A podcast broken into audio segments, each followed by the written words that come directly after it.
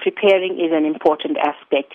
You go with the understanding that, that there are going to be a lot of people there. There's going to be unpredictability, um, maybe a little bit of inconsistency sometimes. So you've got to be prepared for surprises and letdowns.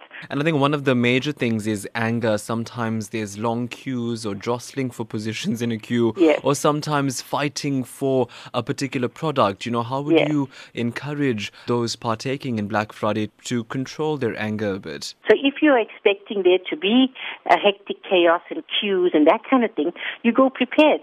I mean, I find it's always nice to make an event of things, you know. So, I mean, you plan the day ahead. You know, you plan out uh, having maybe lunch out or something like that. You actually make it into a positive event and going with the attitude that if I get it, I get it. If I don't, that's just how it was meant to be.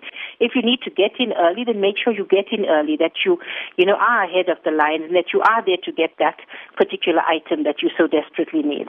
And how does the campaign create a psychological need for people to rush and race for goods just mm. because it's on special? Absolutely. I think, you know, that is the whole gimmick in itself. It is a gimmick.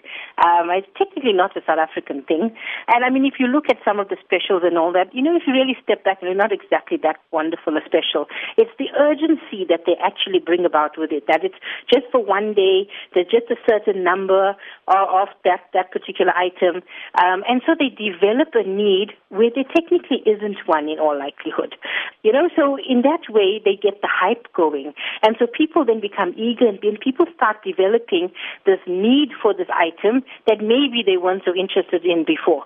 And uh, then obviously with needs, there comes expectations. And obviously, if you feel like now you need something and you're expecting to have it and you don't get it, there's a disappointment at the end.